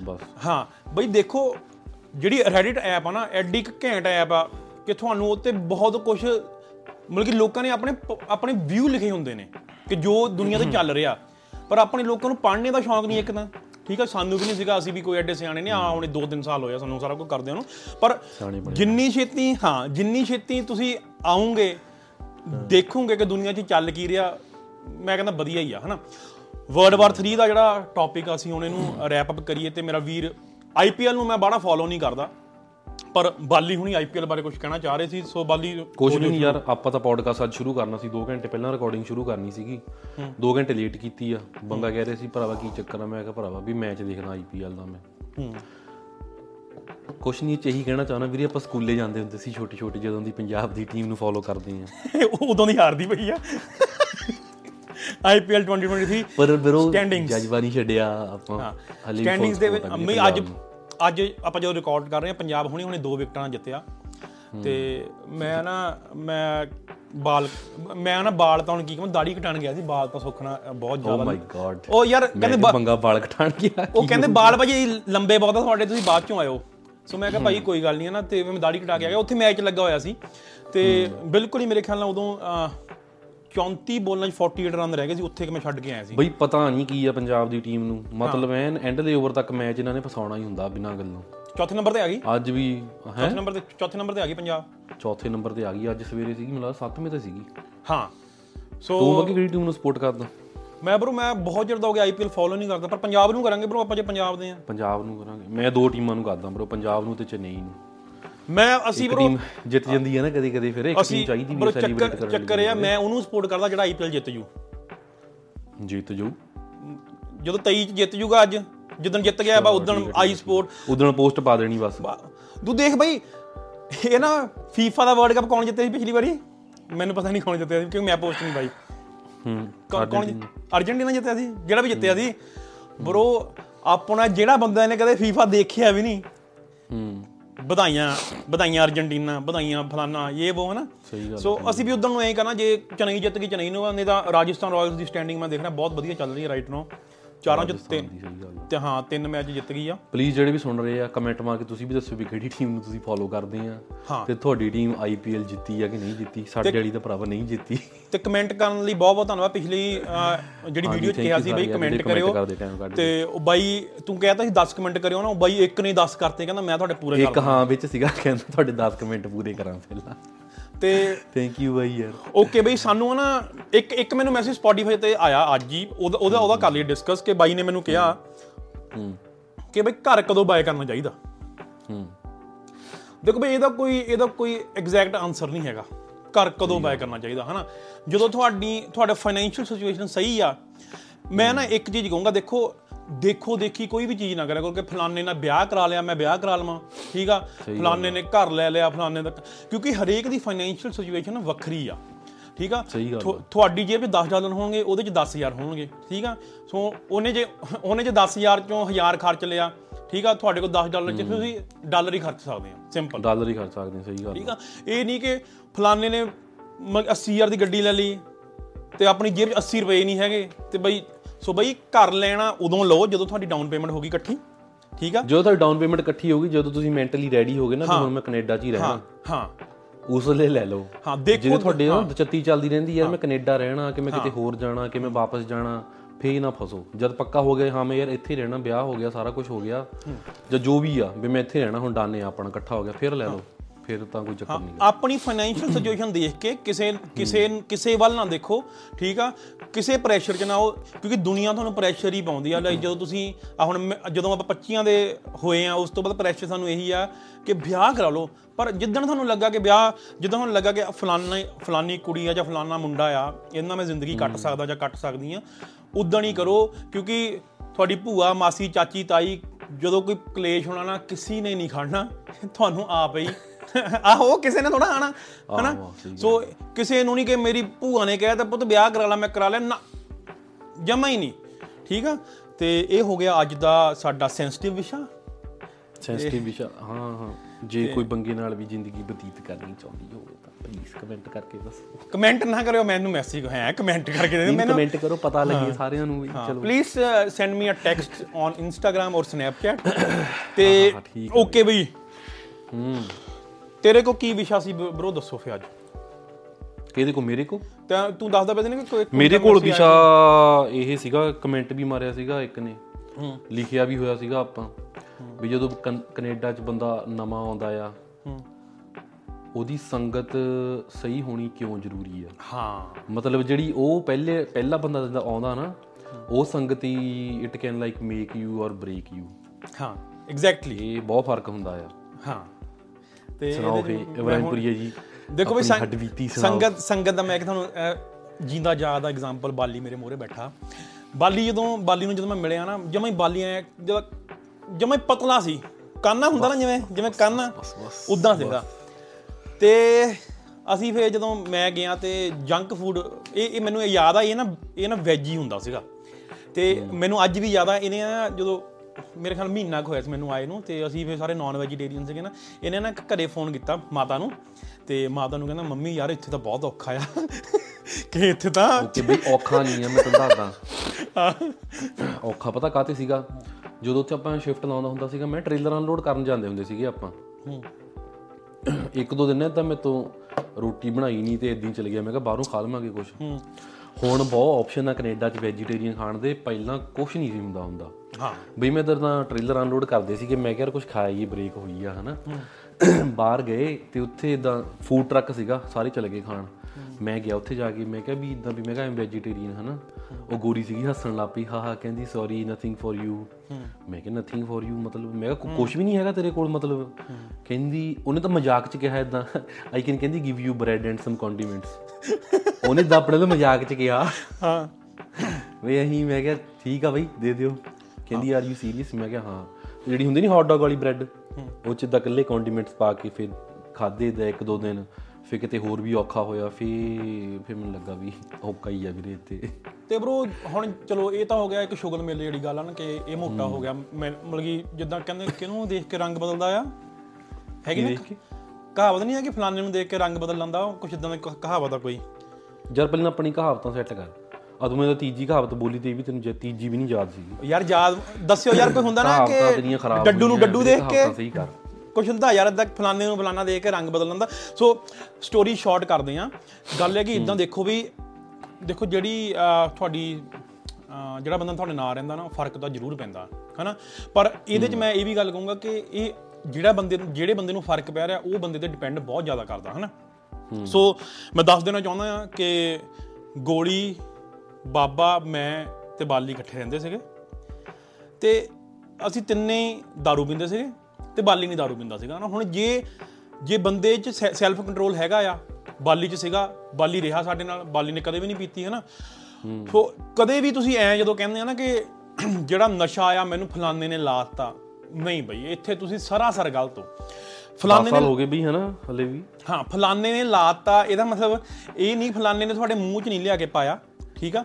ਤੁਸੀਂ ਕਿਸੇ ਨੂੰ ਦੇਖਿਆ ਕੁਛ ਕਰਦੇ ਹੋਏ, ਠੀਕ ਆ, ਤੁਹਾਨੂੰ ਲੱਗਾ ਕਿ ਹਾਂ ਮੈਂ ਵੀ ਕਰਕੇ ਦੇਖਣਾ, ਤੁਸੀਂ ਕਰ ਲਿਆ, ਠੀਕ ਆ, ਅਤੇ ਤੁਹਾਨੂੰ ਉਹ ਵਧੀਆ ਲੱਗਾ, ਤੁਸੀਂ ਫਿਰ ਰਿਪੀਟਡਲੀ ਕਰਨ ਲੱਗ ਪਏ, ਠੀਕ ਆ। ਸੋ ਇਹਦੇ ਵਿੱਚ ਸਹੀ ਗੱਲ ਆ। ਹਾਂ ਇਹ ਮੈਂ ਇਹ ਜ਼ਰੂਰ ਕਹੂੰਗਾ ਕਿ ਹਾਂ ਬਈ ਜਿਹੜਾ ਨਾ ਰਹਿੰਦਾ ਉਹਦਾ ਫਰਕ ਜ਼ਰੂਰ ਪੈਂਦਾ ਆ, ਪਰ ਦੂਜੇ ਬੰਦੇ ਦਾ ਵੀ ਜਿਹੜੇ ਬੰਦੇ 'ਤੇ ਫਰਕ ਪੈ ਰਿਹਾ ਨਾ, ਉਹਨੂੰ ਆਪਣਾ ਆਪ ਵੀ ਦੇਖਣਾ ਚਾਹੀਦਾ, ਕਿਉਂਕਿ ਉਹਦੇ 'ਤੇ ਜੇ ਸੈਲਫ ਕੰਟਰੋਲ ਹੋਊਗਾ। ਹੁਣ ਤੇਰੇ ਸਾਹਮਣੇ ਕੋਈ ਸਮੈਕ ਪੀ ਜਾਓ, ਚਿੱਟਾ ਪੀ ਜਾਓ ਹੈ ਨਾ, ਉਹਦਾ ਹੁਣ ਤੇਰੇ 'ਤੇ ਕੰਟਰੋਲ ਆ ਹੈ ਨਾ। ਦੁਨੀਆ 'ਚ ਤਾਂ ਯਾਰ ਬਹੁਤ ਕੁਛ ਚੱਲੀ ਜਾ ਰਿਹਾ, ਠੀਕ ਆ। ਸੋ ਚਲੋ ਇਹ ਤਾਂ ਖਾਣ ਪੀਣ ਨਸ਼ੇ ਵਾਲੀ ਗੱਲ ਦੀ ਸਾਈਡ ਹੋ ਗਈ। ਹਾਂ ਮੈਂ ਆਪਣਾ ਪਾਰਟ ਵੀ ਸੁਣਾ ਦੇਵਾਂ ਸਟੋਰੀ ਦਾ। ਮੈਂ ਜਦੋਂ ਆਇਆ ਸੀਗਾ ਮਤਲਬ ਮੈਂ 12ਵੀਂ ਕੀਤੀ, 12ਵੀਂ ਦਾ ਰਿਜ਼ਲਟ ਨਹੀਂ ਆਇਆ, ਨਾਲ ਹੀ ਆਈਲੈਟਸ ਕਰ ਲਈ ਸੀਗੀ, ਨਾਲ ਹੀ 12ਵੀਂ ਦਾ ਰਿਜ਼ਲਟ ਆਇਆ, ਮੈਂ ਨਾਲ ਹੀ ਬਾਹਰ ਆ ਗਿਆ ਸੀਗਾ। ਅਤੇ ਮੇਰੇ ਨਾਲ ਦੇ ਜਿੱਦਾਂ ਬੰਗਾ ਹੋ ਗਿਆ, 4-5 ਹੋਰ ਫਰੈਂਡ ਹੋ ਗਏ, ਉਹ ਫਿਰ ਉਹ ਤੋਂ ਅਗਲੇ ਬੈਚ ਆਏ। ਰਿਜ਼ਲਟ ਆ ਕੇ 2-3 ਮਹੀਨੇ ਇਹਨਾਂ ਨੇ ਇੱਦਾਂ ਘੁੰਮਿਆ ਫਿਰਿਆ। ਸੂਰਿਆਕਾਂਤ ਆਇਆ ਸੀ, ਸੂਰਿਆ ਸਾਡਾ ਫਰੈਂਡ ਸੀਗਾ, ਹੋਰ ਵੀ ਸੀਗੇ, ਚਲੋ ਉਹਨਾਂ ਦੇ ਨਾਮ ਨਹੀਂ ਲੈਣੇ ਆਪਾਂ। ਤੂੰ ਵੀ ਨਹੀਂ ਲੈਣੇ? ਨਹੀਂ ਚਲੋ ਠੀਕ ਹੈ ਨਾ। ਜਦੋਂ ਮੈਂ ਆਇਆ ਸੀਗਾ ਨਾ, ਜਿਹੜੇ ਘਰ 'ਚ ਨਾਲ ਮੁੰਡੇ ਰਹਿੰਦੇ ਹੁੰਦੇ ਸੀਗੇ, ਉਹਨਾਂ ਨੇ ਨਾ ਯਾਰ ਮੈਨੂੰ ਸਵੇਰੇ ਸ਼ਾਮ ਇੱਕੋ ਗੱਲ ਕਹੀ ਜਾਣੀ, ਕਹਿਣਾ ਕਿਆ ਇੱਥੇ ਕਰਨਾ ਆ ਭਰਾਵਾ ਤੂੰ, ਕਹਿਣਾ ਇੱਥੇ ਦਿਹਾੜੀਆਂ ਹੀ ਆ, ਤੈਨੂੰ ਫੈਕਟਰੀ ਜਾਣਾ ਪੈਣਾ ਸਾਰੀ ਉਮਰ। ਫਿਰ ਜੀ ਮੈਂ ਇੱਕ ਅੱਧੇ ਦਿਨ ਕੰਸਟਰਕਸ਼ਨ ਚਲ ਗਿਆ ਹੈ ਨਾ, ਕੰਸਟਰਕਸ਼ਨ ਵਾਲੇ ਕੰਮ 'ਤੇ ਬੰਦਾ ਮੈਨੂੰ ਕਹਿੰਦਾ ਮੈਨੂੰ ਪੁੱਛਣ ਲੱਗ ਪਿਆ ਵੀ ਤੂੰ ਕੀ ਪੜ੍ਹਨਾ ਇੱਦਾਂ ਉੱਦਾਂ। ਮੈਂ ਕਿਹਾ ਵੀ ਇੱਦਾਂ ਸੌਫਟਵੇਅਰ ਇੰਜੀਨੀਅਰਿੰਗ ਕਰਦਾ ਪਿਆ ਮੈਂ। ਕੀ ਕਹਿੰਦਾ ਭਰਾਵਾ ਫੀਸਾਂ ਖਰਾਬ ਕਰੀ ਇੰਨਾ ਤੂੰ। ਮੈਂ ਕਿਹਾ ਬਈ ਕੀ ਹੋ ਗਿਆ, ਛੱਡ। ਕਹਿੰਦਾ ਭਰਾਵਾ ਸਮੈਸਟਰ ਡਰੋਪ ਕਰਦੇ, ਕਹਿੰਦਾ ਕੰਮ ਲੱਗ ਜਾ ਮੇਰੇ ਨਾਲ, ਕਹਿੰਦਾ ਉੱਦਾਂ ਵੀ ਦਿਹਾੜੀਆਂ ਕਰਨੀਆਂ ਸਾਰੀ ਉਮਰ ਤੇ। ਮੈਂ ਕਿਹਾ ਦਿਲ ਸੋਚਿਆ, ਮੈਂ ਕਿਹਾ ਭਰਾਵਾ ਤੈਨੂੰ ਕਿੱਦਾਂ ਪਤਾ ਵੀ। ਕਹਿੰਦਾ ਇੱਥੇ ਆਹੀ ਕੁਛ ਹੀ ਆ, ਕਹਿੰਦਾ ਤਾਂ ਕਦੇ ਇੱਧਰ ਜਾਣਾ ਕਦੇ ਉੱਧਰਲੀ ਏਜੰਸੀ ਜਾਣਾ, ਕਹਿੰਦਾ ਆਹੀ ਕੁਛ ਕਰਨਾ ਪੈਣਾ ਤੈਨੂੰ।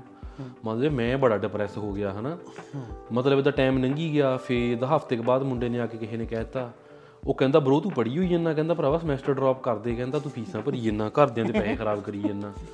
ਮੈਂ ਕਿਹਾ ਪੈਸੇ ਖਰਾਬ ਕਰੀ ਜਾਂਦਾ ਵੀ ਮੈਂ ਕਿਹਾ ਪੜ੍ਹਨਾ ਤਾਂ ਹੈਗਾ ਹੀ ਆ, ਵੀ ਕੁਛ ਤਾਂ ਪੜ੍ਹਨਾ ਹੀ ਆ। ਮਤਲਬ ਮੈਂ ਬੜਾ ਇੱਦਾਂ ਡਿਪਰੈਸ ਜਿਹਾ ਰਿਹਾ। ਮਤਲਬ ਜਦੋਂ ਨਾਲ ਦੇ ਮੁੰਡੇ ਆਏ ਆਪਣੇ, ਇੱਕ ਫਿਰ ਮੈਨੂੰ ਸਕੂਲ ਦਾ ਮੁੰਡਾ ਮਿਲ ਗਿਆ, ਉਹਨਾਂ ਨੇ ਕੰਪਨੀ ਚੇਂਜ ਕਰ ਦਿੱਤੀ, ਉਹਨਾਂ ਨੇ ਬੜਾ ਹੌਸਲਾ ਦੇਣਾ ਹੈ ਨਾ ਵੀ ਭਰਾਵਾ ਤੂੰ ਇੱਦਾਂ ਕਰ ਲੂੰਗਾ, ਆਪਾਂ ਤੈਨੂੰ ਐਂ ਕਰ ਦੇਵਾਂਗੇ, ਤੂੰ ਆਹ ਜੋਬ ਕਰ ਸਕਦਾ।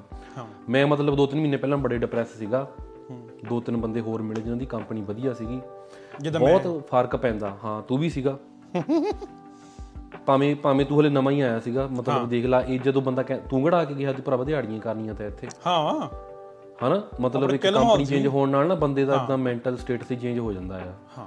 ਮਤਲਬ ਮੈਨੂੰ ਤਾਂ 2 ਮਹੀਨੇ ਪਹਿਲਾਂ ਉਹਨਾਂ ਨੇ ਯਕੀਨ ਦਵਾ ਦਿੱਤਾ ਸੀਗਾ ਮੁੰਡਿਆਂ ਨੇ ਵੀ ਡਰੋਪ ਕਰਦੇ ਸਮੈਸਟਰ ਭਰਾਵਾ ਕੁਛ ਨਹੀਂ ਹੈਗਾ ਰੱਖਿਆ ਇੱਥੇ। ਚਲੋ ਖਾਣ ਪੀਣ ਤੋਂ ਬਾਅਦ ਇਹ ਗੱਲ ਵਧੀਆ ਇਹਨੇ ਕੀਤੀ ਆ ਕਿ ਕਿਉਂਕਿ ਯਾਰ ਸੁਸਾਇਟੀ ਜਿਹੜੀ ਤੁਹਾਡੇ ਨਾਲ ਬੰਦੇ 4 ਬੰਦੇ ਨੇ, ਜੋ 4 ਬੰਦੇ ਇੱਕੋ ਗੱਲ ਕਰੀ ਜਾਊਗੇ ਹੈ ਨਾ ਕਿ ਤੂੰ ਐਲਐਮਏ ਲੈ ਲਾ। ਇਹ ਬਹੁਤ ਰਿਵਾਜ਼ ਚੱਲਿਆ ਪਿੱਛੇ ਜੇ ਹੈ ਨਾ ਕਿ ਉਹ ਯਾਰ ਤੂੰ ਕੀ ਪੜ੍ਹਾਈ ਕਰੀ ਯਾਰ। ਸਾਡੇ ਨਾਲ ਦੇ ਮੁੰਡੇ ਇੱਥੇ ਵੈਨਕੂਵਰ ਰਹਿੰਦੇ ਸੀਗੇ ਬਰੋ, ਮੈਂ ਕਹਿੰਦਾ ਜੇ 10 ਮੁੰਡੇ ਮੈਨੂੰ ਜਾਣਦੇ ਨੇ, 8 ਨੇ ਸਟੱਡੀ ਛੱਡ ਕੇ ਉਹਦੇ ਮਗਰ ਲੱਗ ਕੇ ਐਲਐਮਏ ਲੈ ਲਾ, ਅਤੇ ਹਾਲੇ ਤੱਕ ਨਾ ਉਹਨਾਂ ਕੋਲ ਐਲਐਮਏ ਲੈ ਹੋਈ ਆ, ਆਊਟ ਆਫ ਸਟੇਟਸ ਹੋ ਗਏ ਨੇ। ਠੀਕ ਆ, ਪਰ ਗੱਲ ਇਹ ਆ ਕਿ ਬਾਈ ਜਦੋਂ ਕੋਈ ਬੰਦਾ ਇਹੋ ਜਿਹੀ ਹਾਈਪ 'ਚ ਹੁੰਦਾ ਨਾ, ਜਦੋਂ ਕੋਈ ਉਹਨੂੰ ਚੱਜ ਦੀ ਸਲਾਹ ਦਿੰਦਾ ਆ, ਉਹ ਕਹਿੰਦਾ ਚੱਲੋ ਤੂੰ ਤਾਂ ਫੁੱਦੂ ਆ, ਮੈਂ ਆਪ ਹੀ ਕਰ ਲੈਣਾ ਹੈ ਨਾ। ਸੋ ਬਈ ਗੱਲ ਇਹ ਆ ਕਿ ਹਾਂ ਬਈ ਤੁਹਾਡਾ ਜਿਹੜਾ ਤੁਹਾਡਾ ਮੈਂਟਲੀ ਤੁਹਾਨੂੰ ਜਿਹੜਾ ਚੇਂਜ ਕਰਦਾ ਨਾ ਬੰਦਾ, ਉਹ ਬਹੁਤ ਇਫੈਕਟ ਕਰਦੀ ਤੁਹਾਨੂੰ ਹੈ ਨਾ। ਕਿ ਫਲਾਨੇ ਨੇ ਹੁਣ ਜਿੱਦਾਂ ਨਾ ਸਾਡੀ ਵਾਰੀ ਇਹ ਸੀਗਾ 2016 ਤੱਕ ਮੈਂ ਬਰੈਂਪਟਨ ਰਿਹਾ, ਅਤੇ ਸਾਡੀ ਵਾਰੀ ਸਾਡੇ ਕੋਲ ਗੱਡੀਆਂ ਨਹੀਂ ਹੁੰਦੀਆਂ ਸੀ। ਕਿਸੇ ਕੋਲ ਇੱਕ ਮੁੰਡਾ ਚਾਲ ਹੁੰਦਾ ਸੀ ਸਾਡੇ ਨਾਲ, ਉਹਦੇ ਕੋਲ ਗੱਡੀ ਹੁੰਦੀ ਸੀ ਇੱਕ ਬੱਸ ਹੈ ਨਾ, ਜਾਂ ਫਿਰ ਜਿਹੜੇ ਬਾਕੀ ਮੁੰਡੇ ਗਰੁੱਪਾਂ 'ਚ ਹੁੰਦੇ ਸੀ ਨਾ। ਸੋ ਸਾਡੇ ਵੇਲੇ ਗੱਡੀਆਂ ਦਾ ਕੋਈ ਇਹੋ ਜਿਹਾ, ਹੁਣ ਜਦੋਂ ਨਾਲਦਿਆਂ ਕੋਲ ਹੈ ਨਹੀਂ ਅਤੇ ਅਸੀਂ ਵੀ ਨਹੀਂ ਲਈਆਂ ਹੈ ਨਾ। ਫਿਰ ਕਿ ਅਸੀਂ ਹੁਣ ਚੰਕਿਊਜ਼ੀ ਐਂਡ ਸਟੀਲ ਤੋਂ ਬਈ ਦੇਖ ਲਾ, ਠੰਡ 'ਚ ਵੀ ਤੁਰ ਕੇ ਆਉਂਦੇ ਰਹੇ ਆਪਾਂ ਉੱਥੋਂ। ਸਟੀਲ ਐਂਡ ਚੰਕਿਊਜ਼ੀ ਰਹਿੰਦੇ ਹੁੰਦੇ ਜਦੋਂ ਆਪਾਂ, ਅਤੇ ਆਪਣਾ ਕਾਲਜ ਦੇਖ ਲਓ ਕਿੱਥੇ ਆ, ਸਟੀਲ ਐਂਡ ਮਕਲੋਗ ਲੈਂਦੇ ਆ ਹੈ ਨਾ। ਸੋ ਬਾਈ ਹਾਂ, ਅਤੇ ਹੁਣ ਜਦੋਂ 16 ਤੋਂ ਬਾਅਦ ਤਾਂ ਜਮਾਂ ਹੀ ਚੇਂਜ ਹੀ ਹੋ ਗਿਆ। ਲਾਈਕ ਇੱਕ ਟਾਈਮ 'ਤੇ ਤਾਂ ਇਹੋ ਜਿਹਾ ਵੀ ਹਾਲ ਹੋ ਗਈ ਸੀ ਮੇਰੇ ਖਿਆਲ ਨਾਲ, ਸ਼ੈਰਟਨ ਦੇ ਵਿੱਚ ਇੱਕ ਵਾਰੀ ਵੋਟਾਂ ਹੋਈਆਂ, ਅਤੇ ਉਹ ਜਦੋਂ ਜਿਹੜਾ ਮੁੰਡਾ ਆਪਣਾ ਪ੍ਰੈਜ਼ੀਡੈਂਟ ਬਣਿਆ, ਕਿ ਕੀ ਪ੍ਰੈਜ਼ੀਡੈਂਟ ਵੀ ਨਹੀਂ ਬਣਿਆ ਸੀ ਐਕਚੁਅਲੀ, ਬੋਰਡ ਮੈਂਬਰ ਬਣਿਆ ਸੀਗਾ ਕੁਛ ਨਾ। ਕਿ ਉਹ ਜਿਹੜੀ ਹੁੰਦੀ ਆ ਸਾਡੇ ਤੋਂ ਬਾਅਦ ਦੀਆਂ ਗੱਲਾਂ ਨੇ, ਅਤੇ ਆਪਣਾ ਕੋਈ ਵੀਰ ਭਰਾ ਆਪਾਂ ਨੂੰ ਜਾਣ ਦਾ ਨਾਮ ਤਾਂ ਕਾਹਨੂੰ ਲੈਣਾ, ਭਾਜੀ ਉਹਨੇ ਜਾ ਕੇ ਗਲ 'ਚ ਉਹਦੇ ਸਰੋਪਾ ਪਾ ਕੇ ਆਏ। ਠੀਕ ਆ ਬਈ ਪੂਰੀ ਇੱਦਾਂ ਮਿਊਜ਼ਿਕ ਵੀਡੀਓ ਸ਼ੂਟ ਹੋਈ ਸੀ, ਪੂਰੀ ਬਰੋ ਜਿਵੇਂ ਇੰਡੀਆ ਵਾਲੀ ਫੀਲਿੰਗ। ਲਾਈਕ ਉਹ ਮਤਲਬ ਕਿ 2-3 ਸਾਲ ਚੱਲੀ ਗੱਲ ਹੈ ਨਾ। ਫਿਰ ਲਾਈਕ ਹਰੇਕ ਬੰਦਾ ਯਾਰ ਮੈਂ ਵੀ ਪ੍ਰਧਾਨ ਬਣਨਾ, ਮੈਂ ਇਹ ਬਣਨਾ, ਉਹ ਵਾਲੀ ਲਹਿ ਚੱਲ ਪਈ ਹੈ ਨਾ। ਫਿਰ ਉਹ ਜਿਹੜੇ ਹੁਣ ਬੰਦੇ ਤੇਰੇ ਨਾਲ ਦੇ ਨੇ ਮਸਟੈਂਗ ਲਿਆਂਦੀ, ਫਿਰ ਤੈਨੂੰ ਵੀ ਹੋਣਾ ਯਾਰ ਇਹਨੇ ਮਸਟੈਂਗ ਲੈਂਦੀ, ਮੈਂ ਵੀ ਕਢਾਉਣੀ ਮਸਟੈਂਗ ਹੈ ਨਾ। ਅਤੇ ਹਾਂ ਉਹ ਸਾਰਾ ਇਫੈਕਟ ਪਾਉਂਦਾ। ਹਾਂ ਹੁਣ ਮੈਂ ਫਿਰ ਉਹੀ ਗੱਲ ਕਹੂੰਗਾ ਬਈ ਆਪਣੀ ਜੇਬ ਦੇਖ ਕੇ, ਆਪਣੀਆਂ ਲੱਤਾਂ ਜਿੰਨੀਆਂ ਭਾਰ ਚੱਲਦੀਆਂ ਉਹ ਦੇਖ ਕੇ ਕਰਿਆ ਕਰੋ। ਠੀਕ ਆ, ਫਲਾਨੇ ਨੂੰ ਦੇਖ ਕੇ, ਕਿਉਂਕਿ ਮੈਂਟਲੀ ਬੰਦਾ ਬਹੁਤ ਚੇਂਜ ਹੁੰਦਾ, ਮੈਂਟਲੀ ਸਟਰੈਸ ਵੀ ਬਹੁਤ ਹੁੰਦਾ। ਫਿਰ ਇਹ ਆਪਾਂ ਪਿਛਲੇ ਲਾਸਟ 'ਚ ਮੈਂ ਯਾਰ ਇਹ ਟੌਪਿਕ 'ਚ ਨਾ ਇਹ ਗੱਲ ਕਹਿਣੀ ਚਾਹੁੰਦਾ, ਜਿਹੜਾ ਬੰਦਾ ਤੁਹਾਡੀ ਮੈਂਟਲ ਸਟੇਟ ਨੂੰ ਥੱਲੇ ਤੋਂ ਉੱਪਰ ਲੈ ਜਾਵੇ ਨਾ, ਉਹਨੂੰ ਮਤਲਬ ਉਹਦਾ ਪੱਲਾ ਬੰਨ੍ਹ ਕੇ ਰੱਖੀਦਾ ਹੁੰਦਾ ਬੰਦੇ ਦਾ, ਉਹਨੂੰ ਹਮੇਸ਼ਾ ਆਪਣੇ ਨਾਲ ਰੱਖੀਦਾ ਹੁੰਦਾ ਬੰਦੇ ਨੂੰ। ਉਹ ਤੁਹਾਡੇ ਅਪਸ ਐਂਡ ਲੋਜ਼ ਦੇ ਵਿੱਚ ਨਾ ਹਮੇਸ਼ਾ ਕੰਮ ਆਉਂਦਾ ਬੰਦਾ ਉਹ। ਅਤੇ ਐਂਡ 'ਚ ਮੈਂ ਇੱਕ ਨਾ ਮੈਨੂੰ ਸਟੋਰੀ ਯਾਦ ਆ ਗਈ ਕਿ 2013 ਮਾਰਚ ਦੇ ਵਿੱਚ ਮੈਂ ਮਿਡਟਰਮ 'ਚੋਂ ਫੇਲ ਹੋ ਗਿਆ, ਅਤੇ ਮੈਂ ਕੋਰਸ ਛੱਡਦਾ, ਅਤੇ ਸਤੰਬਰ 2013 'ਚ ਮੇਰੀਆਂ ਕਲਾਸਾਂ ਸ਼ੁਰੂ ਹੋਣੀਆਂ ਸੀ। ਅਤੇ ਅਪ੍ਰੈਲ ਦੇ ਵਿੱਚ ਮੈਂ ਅਤੇ ਬਾਲੀ, ਗਰਮੀਆਂ ਸੀਗੀਆਂ, ਸਮਰ 'ਚ ਹੁੰਦੀ ਆ ਰੂਫਿੰਗ। ਅਤੇ ਜੀ ਸਾਡੇ ਭਾਜੀ ਹੁੰਦੇ ਸੀਗੇ ਸਿਟੀ ਨੌਰਥ ਪੀਜ਼ਾ, ਸੈਡਨ ਦੇ ਮਗਰ ਸਿਟੀ ਨੌਰਥ ਪੀਜ਼ਾ ਆ, ਭਾਜੀ ਦਾ ਨਾਮ ਕੀ ਮੈਂ ਭੁੱਲ ਗਿਆ ਯਾਰ, ਅਮਰੀਕ ਭਾਜੀ ਹੈ ਨਾ। ਅਮਰੀਕ ਭਾਜੀ ਨਾਲ ਸੀਗਾ ਯਾਰ ਸਾਨੂੰ ਕੰਮ ਚਾਹੀਦਾ, ਅਤੇ ਭਾਜੀ ਉਹਨਾਂ ਨੇ ਸਾਨੂੰ ਨਾ ਰੂਫਿੰਗ ਵਾਲਿਆਂ ਦਾ ਨੰਬਰ ਦੇ ਦਿੱਤਾ, ਅਤੇ ਅਸੀਂ ਰੂਫਿੰਗ, ਮੈਂ ਅਤੇ ਬਾਲੀ ਜਿੱਦਣ ਰੂਫਿੰਗ ਜਾਣਾ ਸੀ ਨਾ, ਉਹ ਤੋਂ 1 ਦਿਨ ਪਹਿਲਾਂ ਵਾਲਮਾਰਟ ਕੇ ਸੁਪਰ ਕਿਤੇ ਗਏ ਆਪਾਂ, ਉੱਥੋਂ ਜਾ ਕੇ ਆਪਾਂ ਪਜਾਮੇ ਲਿਆਂਦੇ, ਕਮੀਜ਼ਾਂ ਲਿਆਂਦੇ ਕਿ ਬਈ ਹੁਣ ਤਾਂ ਕੰਮ ਕਰਨਾ ਠੋਕ ਕੇ। ਅਤੇ ਦੇਖੋ ਬਈ ਸਾਨੂੰ ਉਹਨੇ ਕਿਹਾ ਰੂਫਿੰਗ ਕਰਨੀ, ਫੀਸ ਸਾਨੂੰ ਉਹਨੇ ਕਿਹਾ ਸੀ ਕਿ ਤੁਹਾਨੂੰ $100 ਦੇਵਾਂਗੇ ਦਿਹਾੜੀ ਦਾ। ਠੀਕ ਆ, ਅਤੇ ਬਈ 7 ਦਿਨ ਕੰਮ ਕਿਹਾ ਸੀ ਉਹਨੇ ਹੈ ਨਾ। ਅਸੀਂ ਬਰੋ ਮਲਟੀਪਲਾਈ ਕਰਕੇ ਕਿ 30 ਦਿਨ, 30 ਤੋਂ ਬਾਅਦ 4 ਮਹੀਨੇ 120 ਦਿਨ, ਅਤੇ ਜੇ 100 ਨਾਲ ਮਲਟੀਪਲਾਈ ਕਰੋ $12,000 ਵਾਲਾ ਫੀਸ ਨਿਕਲ ਗਈ ਹੈ ਨਾ। ਅਸੀਂ ਤਾਂ ਐਂ ਪੂਰਾ ਸਿਸਟਮ ਸੈੱਟ ਕਰ ਲਿਆ ਮਹਾਰਾਜ, ਬੈਠੇ ਭਰਤੀ ਸੀ ਫੀਸ ਤਾਂ। ਮਤਲਬ ਕਿ ਆਪਾਂ ਸ਼ਾਮੀ ਬੈਠੇ ਹਾਂ, ਕੱਪੜੇ ਹਜੇ ਲੈ ਕੇ ਆਏ ਹਾਂ, ਅਤੇ ਰਾਤ ਨੂੰ ਆਪਾਂ ਹਿਸਾਬ ਕਰਕੇ, ਹਿਸਾਬੀ ਤਾਂ ਮੈਂ ਬਹੁਤ ਜ਼ਿਆਦਾ ਆ ਹੈ ਨਾ, ਅਤੇ ਹਿਸਾਬ ਵੀ ਕੱਪੜੇ ਲਿਆਂਦੇ ਆਪਾਂ ਹਫ਼ਤੇ ਦੇ ਹਿਸਾਬ ਨਾਲ, 5-5 ਪਜਾਮੇ ਲੈ ਲਏ, 5-5 ਸ਼ਰਟਾਂ ਲੈ ਲਓ, 5-5 ਪਜਾਮੇ। ਅਤੇ ਬਈ ਅਸੀਂ ਪੂਰਾ ਹਿਸਾਬ ਲਾ ਕੇ ਬਾਰਾਂ ਹਜ਼ਾਰ ਬਣ ਜਾਣਾ ਆ। ਫਲਾਨਾ ਇੰਨੇ ਖਰਚੇ ਕੱਢ ਕੇ ਆਪਣਾ 7000 ਫੀਸ ਦੇ ਦਿੱਤੀ, ਅਤੇ ਆਪਣੇ ਪਿੱਛੇ ਵੀ 2000 ਬਚਦਾ ਸੀ ਇੱਦਾਂ ਕੁਛ ਹੈ ਨਾ, ਕਿ ਹਾਂ ਵੀ ਰੈਂਟ ਰੂੰਟ ਦੇ ਕੇ ਵੀ ਹੈ ਨਾ। ਅਸੀਂ ਜੀ ਗਏ ਪਹਿਲੇ ਦਿਨ ਹੁਣ ਮੈਂ ਦੱਸੂੰਗਾ, ਸਲੋਪ ਸੀਗੀ ਇੱਦਾਂ, ਮਤਲਬ ਕਿ ਜਮਾ ਹੀ ਮਤਲਬ ਕਿ ਸਲੋਪ ਦੀ ਕੋਈ ਮਤਲਬ ਕਿ ਨਾ ਡੂੰਗੀ ਸੀ ਨਾ ਸਿੱਧੀ ਸੀ, ਥੋੜੀ ਠੀਕ ਸੀਗੀ ਹੈ ਨਾ। ਅਸੀਂ ਪਹਿਲੇ ਦਿਨ ਗਏ, ਅਸੀਂ ਸਾਨੂੰ ਉਹਨੇ ਕਹਿਤਾ ਵੀ ਸ਼ਿੰਗਲਾਂ ਪੱਟ ਦਿਓ ਨਾ, ਸ਼ਿੰਗਲਾਂ ਪੱਟ ਆਪਾਂ ਸਾਨੂੰ ਉਹਨੇ ਫੜਾ ਦਿੱਤਾ ਦੂਈਆਂ ਕੀ ਕਹਿੰਦੇ ਉਹਨੂੰ ਜੋ ਵੀ ਹੁੰਦੀਆਂ, ਤੇ ਅਸੀਂ ਪੱਟਣ ਲੱਗ ਪਏ ਹੈ ਨਾ। ਅਸੀਂ ਪੱਟ ਕੇ ਜੀ ਅਸੀਂ ਮੈਂ ਤੇ ਬਾਲੀ ਹੈ ਨਾ ਬੜੇ ਖੁਸ਼ ਹੈ ਨਾ, ਅਸੀਂ ਭਾਵੇਂ ਆਹ ਕੰਮ ਇਹਦਾ ਬੜਾ ਸੌਖਾ ਕੰਮ ਆ ਯੇ ਵੋ ਹੈ ਨਾ। ਤੇ ਜੀ ਅਸੀਂ ਬੜੀ ਨਾ ਫਲੈਟ ਸਲੋਪ ਸੀਗੀ, ਸਾਨੂੰ ਲੱਗਾ ਲਿਆ ਤਾਂ ਕੰਮ ਹੀ ਹੋ ਗਏ ਪੜਕ ਪੜਕ ਸਿੰਗਲਾ ਪੱਟ ਪੱਟ ਮਾਰੀਏ ਆਪਾਂ, ਮੈਂ ਕਿਹਾ ਮੌਜਾਂ ਹੀ ਲੱਗ ਗਈਆਂ, ਮੈਂ ਕਿਹਾ ਫਲੈਟ ਸਲੋਪ ਸੀਗੀ। ਤੇ ਹੈ ਨਾ ਫਿਰ ਕੀ ਹੋਇਆ, ਫਿਰ ਦੂਜੇ ਦਿਨ ਉਹ ਸਾਨੂੰ ਫੇਰ ਉਹਨੇ ਪਿਕ ਕਰ ਲਿਆ ਘਰੋਂ। ਅਸੀਂ ਰਹਿੰਦੇ ਸੀ ਰੇਲ ਆਸਨ ਤੇ, ਕਿੰਨੇ ਡਿਗਰੀ